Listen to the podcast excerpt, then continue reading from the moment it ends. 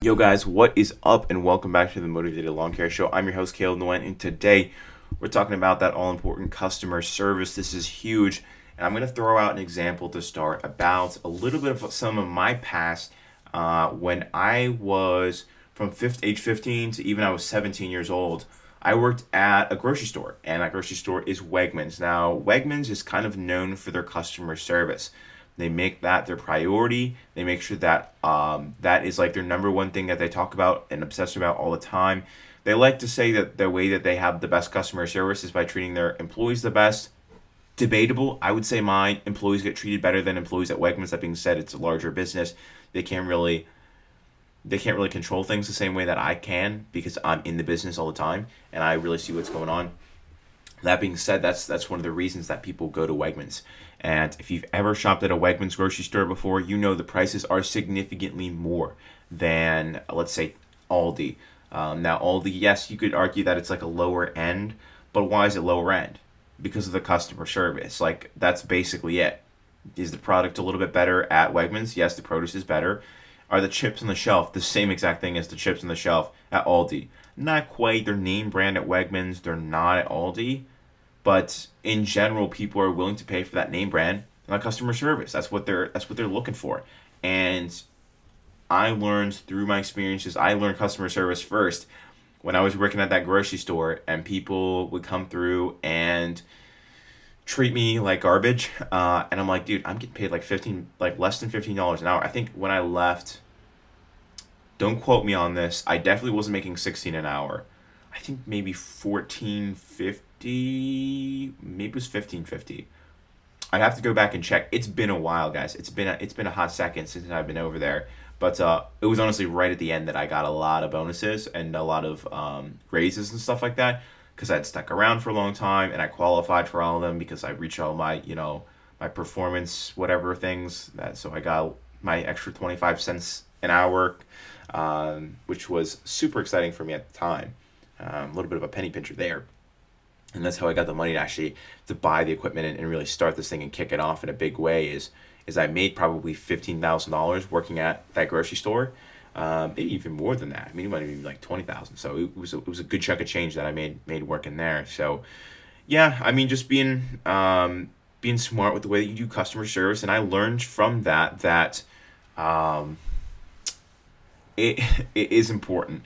And getting back to people as quickly as possible uh, being polite in the way that you speak with them uh, correcting your mistakes as quickly as possible. Now it's a lot easier to do when you're disconnected when you're working at a store like wegmans and you don't care if wegmans loses money you just would rather the, the uh, uh, customer be happy with you now, it works a little bit differently in lawn care because there are people who are extremely irritating and complain about things every single day, and it's just a mess, and you just don't like these people, and and they call you every day, and, and it's really hard for you to pick up the phone and go, "Hey, how's it going?" When you know that you're losing money on them because they're being a pain and they want this fixed and this is broken and that little thing and this little thing.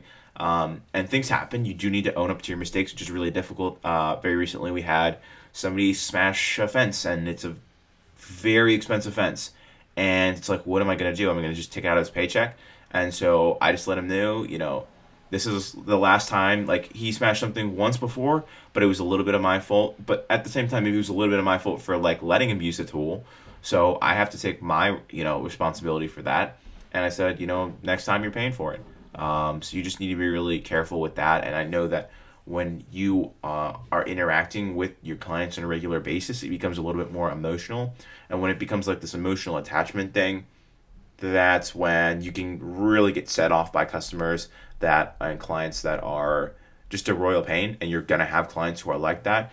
Your goal is just to get to the point where you can fill the roster enough that you can drop off the people that you don't like interacting with. Now, if you have clients that you love and they work, we work great together, and your guy smashes the fence, you have to own up to that now, if it's like every week something's broken at their property, every week is something new, every week they have to call you for 30 minutes and tell you about something, then maybe maybe it's the play, you know, the play is to um, not um, not keep them on as a client because you just need to do the numbers and say, are we making money on them? Yes or no.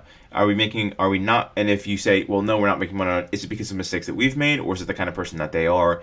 If it's just the kind of person that they are, say, look, um, hey, you know, stuff's going on. We got to increase our price a little bit. Here's your price, and just make give them a, a price that would justify and be profitable for you to continue doing your property. If for some reason they stop giving you issues and, and it stops being painful for them, uh, for you to service their property, then great, you're making great profits. Um, but until then, you just have to break even and, and be non emotional about it. We just have to make sure that we're filling our client rosters enough that we have that choice as well. And then just make sure that when you have those good clients, that you're treating them really well, you're being really polite, you're thanking them for, you know, choosing you, your company, and that kind of stuff. Just basic stuff that you just need to keep in mind. Um, I don't think there's, it's just like, it gets really, really difficult. And my family can tell they can tell anyone that the number one complaint is clients this and clients that, and still being able to be polite to them. Um, I, I am not a doormat. You definitely are not going to walk all over me. Um, you definitely can't have an emotional conversation with me because I'm like, uh, listen, you're getting charged like basically per per the minute. I gotta go. Like I, I'm sorry. I know you're having this emotional breakdown, but I gotta go. And so I'm not I'm you know I'm not here to be your buddy buddy. I'm here to make your property look good. And if it doesn't look good, you tell me. Am I gonna be a little bit frustrated when you're like, hey, come back and do this again? Yeah, probably because I'm losing money on it. Uh, yesterday I had to go out and somebody was like, oh, this job doesn't look good. And I tried to fix some stuff up and there's just dog poop everywhere. And I was like, oh, this is so disgusting. So I tried to fix it up best I could. Was not going to touch the dog poop though. And, you know, just left. And if they call me like, uh, it doesn't look good enough, I'll be like, uh, there's dog poop everywhere. So, you know, there's just things that you have to deal with. And I could really vent and be frustrated with my, my with my clients and and it's definitely an adjustment something you need to get used to, but at the same time, you also need to have the strength to say no thank you and to say um, we're done servicing your property. Have a great, you know, rest of your life and whatever. Hope you you have a great day and uh, hope you can find somebody else. You just need to sometimes move on. Um, and you honestly should not have a problem giving good customer service, getting back to them right away, being polite, unless they're the kind of clients that absolutely drain everything out of you. And if they are draining everything out of you, then you should probably just be dropping them. It's not worth it, even if you're like, oh, well, the job is so profitable, but they're a pain. If you really need the money, you just got to do what you got to do. Stop complaining about it. But if you don't need the money, then drop them. Um, and so it's I'm a little bit of a hypocrite on that on that front where I just need to drop some people and I just uh, I just need to stop complaining when it's clients that are good, dependable, loyal, and I shouldn't expect my clients uh, to allow me to you know run over their flower, their prized flower, and then uh, not come back and fix it, or smash their gate and and not come back and fix it. So stuff happens. Um, make sure that your guys are accountable for what they do and are telling you what is going on. Just say, look, guys, am I going to be frustrated when you break stuff? Yes. Would I rather you tell me than not tell me? Uh, yes, because I'm gonna need a phone call, and they're gonna be even more mad, and I'm gonna be so much more mad at you that you didn't tell me. So just make sure that you're laying that out as well with your employees. Make sure that they're treating the employees well and aren't being rude. I talked about this in the employee series. I don't find it acceptable if my employees are being rude to other employees or to clients. It's not it's not acceptable. I get it. Listen, I get to deal with the worst end of things, right? Like if we leave someone's gate open the second time and their dog gets out and they're mad at us, um, I take the heat for that you just go over there and close the door and I'll handle it. You know, tell them, hey, go talk to Caleb, go talk to the boss, go talk to the manager, and we'll handle this. This is what we get paid more to do. You just do your thing, be polite to people. And if you can't be polite to people, you got a temper and you want to lash out, and we lose accounts and, and people say bad things about us, you're going to get yourself fired. So, uh, making sure that your guys are treating people well as well. And, uh, but obviously, you as the business owner, it's going to be definitely the, uh, the hardest thing is um is you because you're you're emotionally attached and, and you're kind of you're kind of a part of it and you're you're in that. So hope you guys appreciated that content. I know it's nothing like super solid. Um, let me see. Actually, I might have do do do customer service policies. Would you look at that? All right. Well, I thought we were gonna we were gonna shut it off now. We got two more minutes. Two more minutes, guys. So customer service policies are stuff that my business does.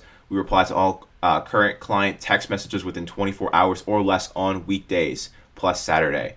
Uh, so I include work on Saturday just to get back to them, give them that little bit of edge where other uh, companies might not. Reply to new client text messages within 12 hours, so half the amount of time for new clients. I know you're like, oh, it's so terrible to your old clients. The old clients, they understand. They understand that we're busy, whereas new clients, they just